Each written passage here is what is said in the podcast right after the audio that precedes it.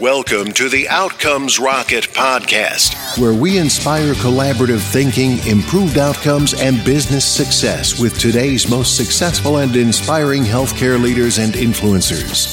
And now, your host, Saul Marquez. Outcomes Rocket listeners, welcome back once again to the Outcomes Rocket podcast, where we chat with today's most successful and inspiring healthcare leaders. Really want to thank you for tuning in. And I want to invite you to outcomesrocket.com slash reviews, where you could leave a rating and review for this podcast. So without further ado, I want to introduce our outstanding guest. Her name is Lisa Suennen. She's a senior managing director for healthcare and GE Ventures. And so she's also a writer and blogger and podcaster at Venture Valkyrie. And so she's done a lot of things. You guys are probably very familiar with who she is, but what I want to do is welcome Lisa to the podcast and then have her fill in any of the gaps in, in the intro that I may have missed. Lisa, welcome. Hello there. Well, that's about that about covers it. I do all kinds of other crazy stuff, but uh, that's the main the main day jobs. I love it. I love it. You're up to some really cool things, and so I always love to ask, why did you get into healthcare to begin with? You know, it wasn't really an intention. I was working in the tech world. This is back, you know, in the 80s. I was finding it, frankly, pretty boring. It's all pre internet kind of stuff, right? Yeah. And um, talked to my dad, who had been a healthcare entrepreneur, was a healthcare entrepreneur, and he said, "You know, there's some really interesting healthcare companies. You might find that more inspiring." And I he hooked me up with a guy he knew, CEO of a company, and uh, the rest is history. Wow. That's pretty cool. You know, and, and it sounds like your dad kind of had the, the roots in the healthcare entrepreneurship, yeah. And you just kind of led that way, and you haven't looked back since. Uh, I look sideways every once in a while, but no, not too far. nice, nice. I love it. I love it. And so you're doing some really cool things at, at GE, moving and shaking with your own podcast. I have tuned into it. Great. Some really great, great conversations. Listeners, I'll, I'll include a link to Lisa's podcast on the show notes for this one so you could listen because pretty high tectonics. yep, that's right. It's called Tech Tonics.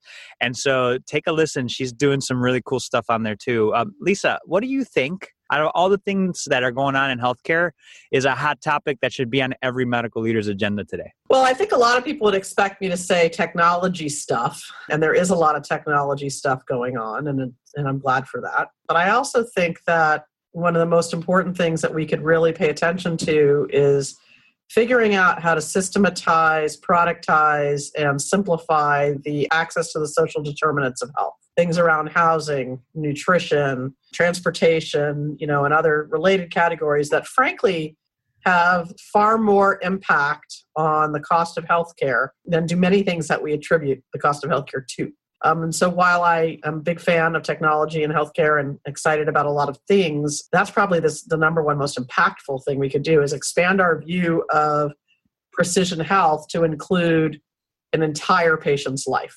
I think that's really interesting. And, you know, the first thought that comes to mind, Lisa, I, have been doing a lot of thinking about this. And one of the things that you probably very aware is when companies get into this space, oftentimes they're faced with the problems of who pays for it. And when you talk about the social determinants of health, who pays for it? Well, it's a touch, you know, obviously the the sixty four thousand dollar question, as it right. were. And I think in a system that's a closed or fully at risk capitated type of system, the answer is easy. It's the payer.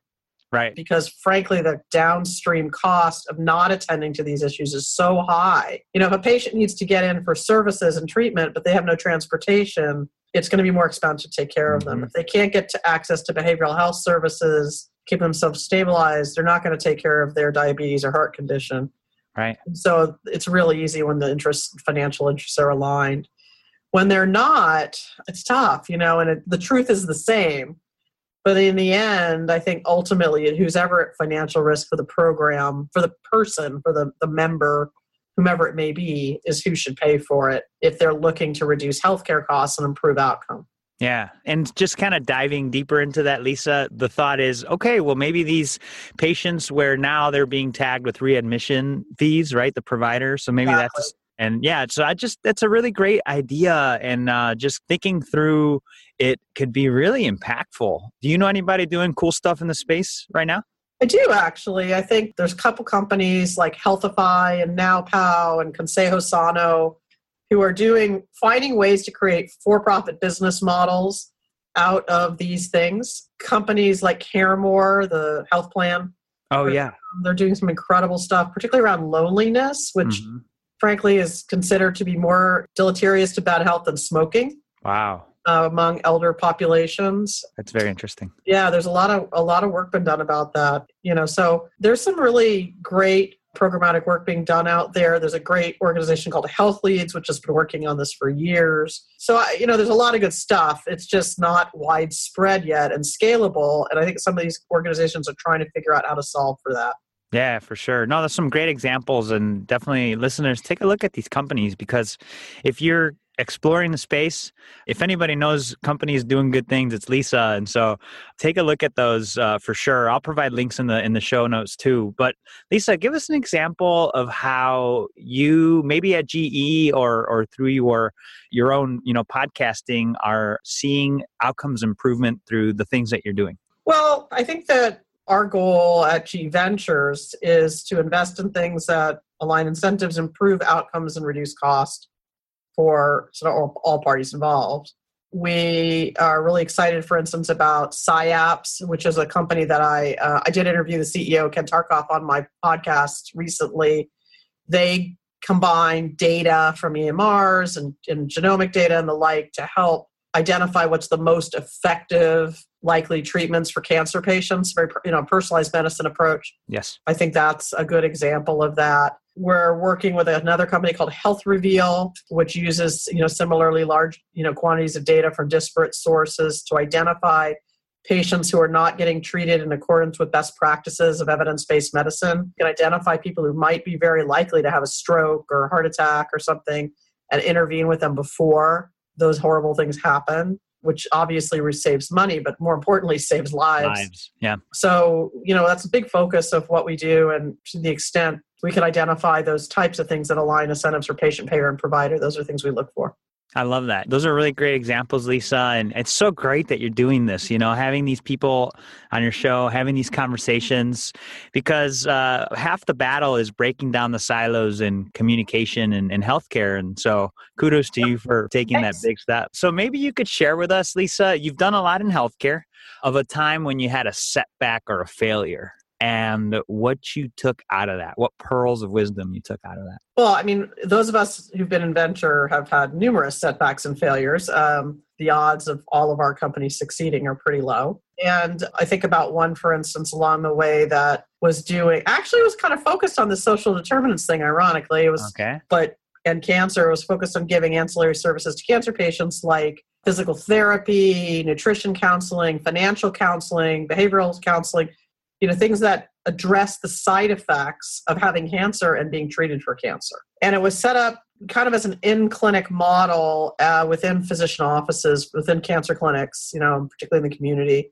sometimes in hospitals. And it failed, and I was really upset by that because I, you know, really believed that what they were doing was good, and it was clearly good. I mean, there was no dispute as to whether it was helpful to patients. Patients loved it Yes. but physicians just the, the oncologists at the time and this is now probably 10 years ago sort of early on when in the discussion of paying for some of the social determinants types of stuff or the ancillary services type of stuff i think it's more common now uh, particularly at the, the nci cancer, cancer centers and the like. Physicians just couldn't remember to refer to it didn't bother to refer to it you know and i think part of it was workflow. It didn't exactly fit in the workflow. Yeah. but part of it was frankly it didn't add real revenue to their practices and that you know stood in the way of success. Yeah. and um, really taught me about how how important that aspect of it is. Not just the workflow i knew about the workflow aspect. We, we worked hard on that. We obviously didn't get it right. But also the financial incentive alignment and that was a stark example because you're doing something you know is good you can't, can't get people to refer to it in part for financial reasons they just didn't make any real revenue from it while they didn't lose money from it it just you know they didn't care enough Yeah. Lisa, that's such a great, great lesson. And uh, listeners, something to consider as you as you dive into your business ideas, or if you're looking to implement something into your hospital. Lisa brings in some really great examples.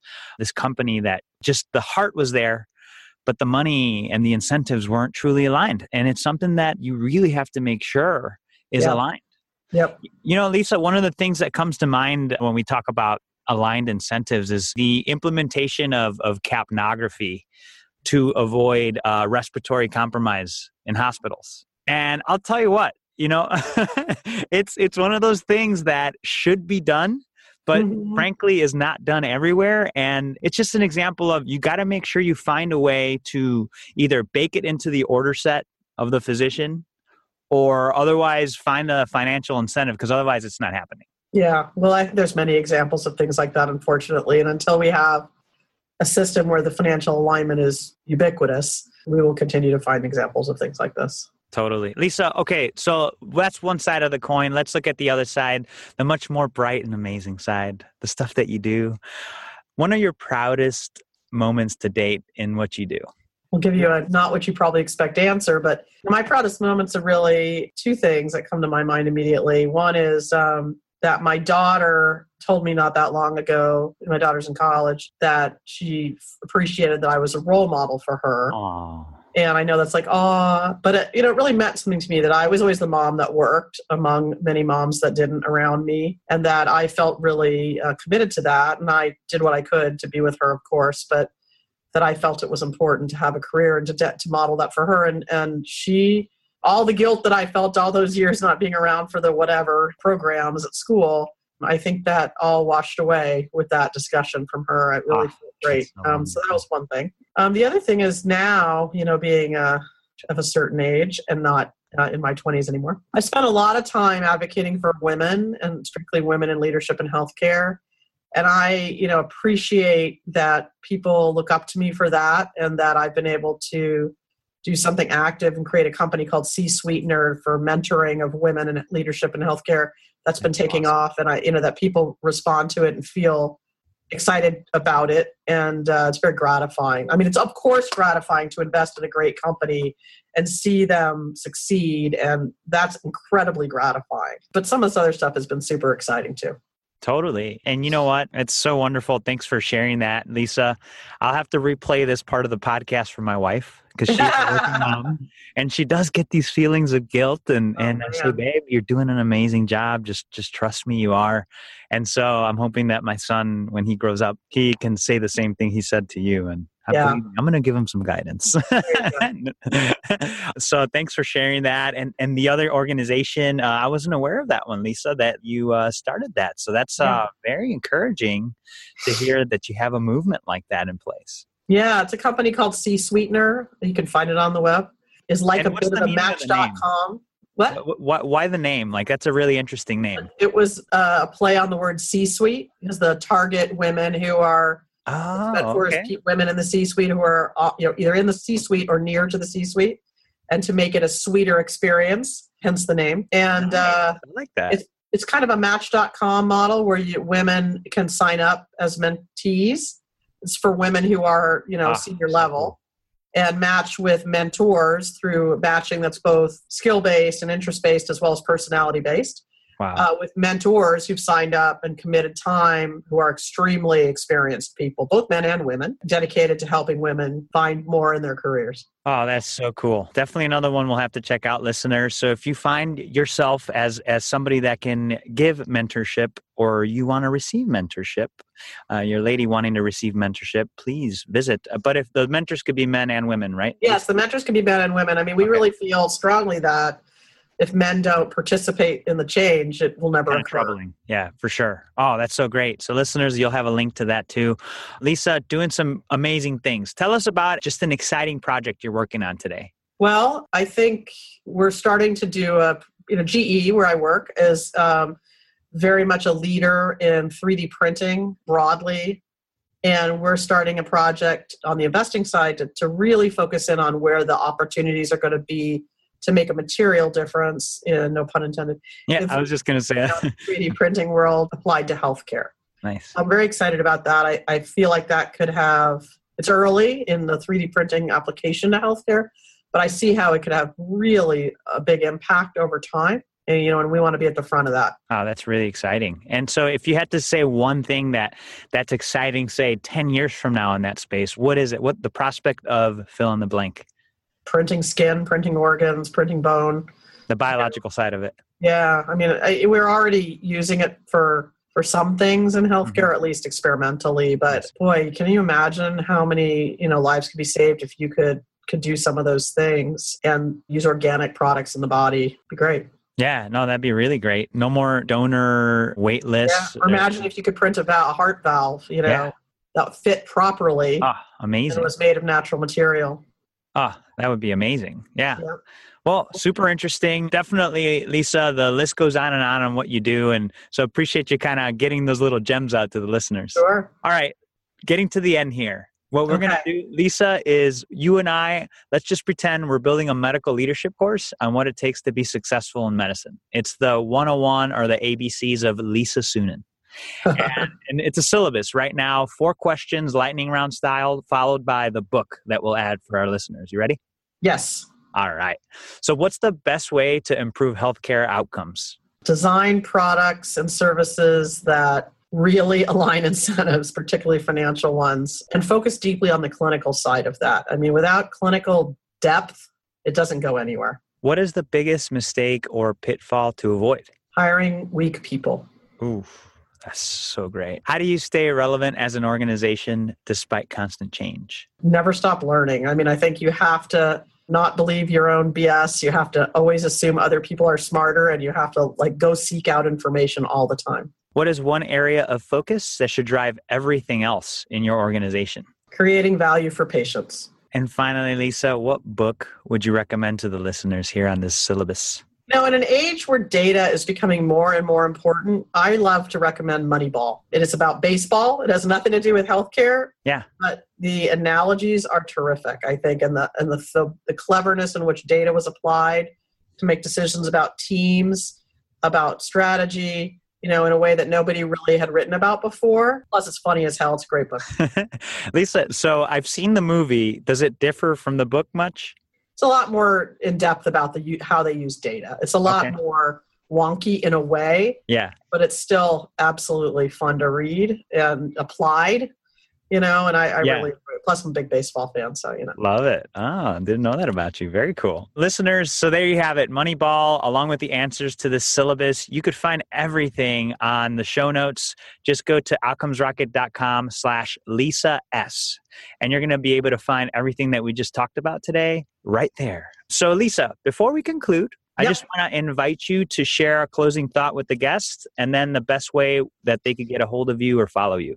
The best way to follow me is at venturevalkyrie.com on my website. You can sign up for my blog, or you can follow me on Twitter at venturevalkyrie. And my closing thought is if you don't ask, you don't get. Go out there in the world and ask for what you need, you know, find partnerships, ask for help, and ask for opportunity. It's amazing what you get when you ask. What a great message, Lisa. And listeners, be sure to ask. And again, be sure to visit us at outcomesrocket.com slash reviews. Let us know what you think. Lisa, just want to say thank you so much once again for spending time Thank with you. us. Thanks so much. I'll- Thanks for listening to the Outcomes Rocket podcast. Be sure to visit us on the web at www.outcomesrocket.com for the show notes, resources, inspiration, and so much more.